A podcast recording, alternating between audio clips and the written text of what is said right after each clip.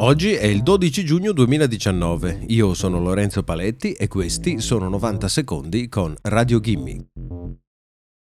A partire dal 1 luglio tutti i veicoli elettrici venduti in Europa avranno l'obbligo di emettere un suono quando si staranno muovendo ad una velocità maggiore di 20 km h la legge permetterà così di accorgersi del sopraggiungere di un'automobile elettrica, normalmente molto più silenziosa di un'auto con motore a combustione.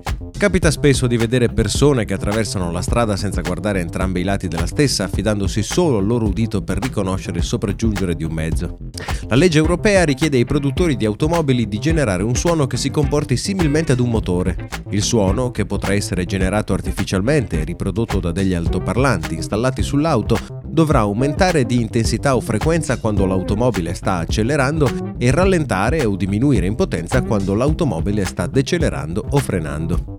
La legge impone che il suono abbia un volume minimo di 56 decibel, che corrisponde all'incirca al suono di un frigorifero in funzione. Quello che non viene specificato è quale dovrebbe essere questo suono. È lasciata libertà ai produttori di automobili di creare il suono più piacevole e caratteristico per i propri mezzi. Diversi costruttori stanno già lavorando da anni su future simili e hanno scelto spesso di utilizzare suoni digitali che trasmettono una sensazione di alta ingegneria al movimento dell'automobile.